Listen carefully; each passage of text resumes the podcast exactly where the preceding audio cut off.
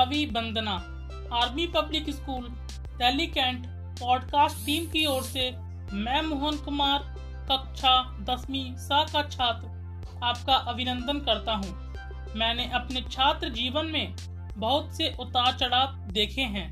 उन्हीं में से एक विषय परीक्षा के समय तनाव मुक्त कैसे रहें, उस पर आज मैं अपने विचार आपके साथ साझा करूंगा।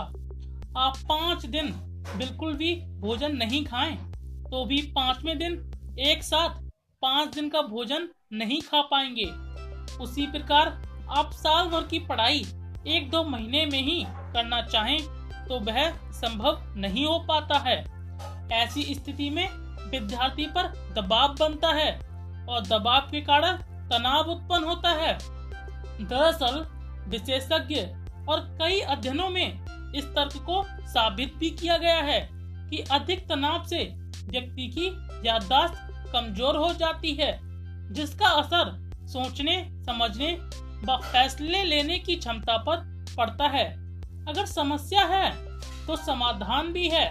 सबसे पहले अपने तनाव के कारण को खोजें, फिर थोड़ा सोचें। आप महसूस करेंगे कि आप समाधान तक पहुंच चुके हैं। आइए ऐसे ही कुछ समाधान पर नजर डालें जिससे आपकी कुछ मदद हो सके। एग्जाम फोबिया को खुद पर हावी ना होने दें। पूरे साल कुछ ना कुछ पढ़ते रहने से परीक्षा की टेंशन से मुक्ति मिलती है।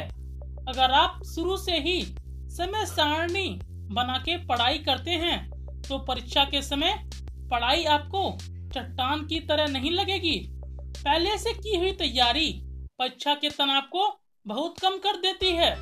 शारीरिक और मानसिक तनाव को दूर करने के लिए योगा, व्यायाम और ध्यान को अपनाएं। इससे तनाव मुक्त पढ़ाई कर सकेंगे आप। परीक्षा के कुछ दिन पहले और परीक्षा के दौरान बच्चे अधिक पढ़ाई करते हैं, जिस कारण नींद पूरी नहीं होती। इसलिए इन दिनों में अपने खाने पीने का पूरा ध्यान रखें। हल्का भोजन लें, लेकिन कुछ न कुछ अंतराल में लेते रहें। इससे आपकी ऊर्जा में कमी नहीं आएगी और तनाव वाले हार्मोन्स को भी बढ़ावा नहीं मिलेगा। लेकिन मैं यही सलाह दूंगा कि 6 से 7 घंटे की नींद जरूर लें। रिसर्च के अनुसार नींद पूरी लेने से दिमाग तेज होता है। सुबह के वक्त पढ़ाई करने से याद ज्यादा रहता है, क्योंकि सुबह शांत और सकारात्मक माहौल होता है जो पढ़ाई के लिए अनुकूल माना जाता है। लगातार एक ही स्थान पर बैठे पढ़ाई ना करें, बीच बीच में ब्रेक लें, बॉडी को स्ट्रेच करें, कुछ देर के लिए बाहर टहल के आएं, मनोरंजन करें, पसंदीदा गाने सुनें, दोस्तों से कुछ देर बात कर लें, कुछ कॉमेडी प्रोग्राम देख लें। इससे आपके दिमाग को आराम मिलेगा और पढ़ाई में तीव्रता आएगी। तनाव तो जैसे आप भूल ही जाएंगे। आपके पास सभी मुख्य बिंदु हैं या नहीं, और हाँ, परीक्षा के समय पढ़ते वक्त खुद को किसी से तुलना कभी ना करें, क्योंकि कोई भी व्यक्ति सर्वश्रेष्ठ नहीं होता। जैसे कि महाभारत में कौरव परम शक्तिशाली होने के बावजूद पांडवों को नहीं हरा सके थे। इन विचारों के कारण आपको बेचैनी, मानसिक दबाव और तनाव का सामना करना पड़ सकता है। अपनी सोच को आशावादी और सकारात्मक रखें। यह हमेशा याद रखें, आप जैसा सोचोगे आपके साथ वैसा ही होगा।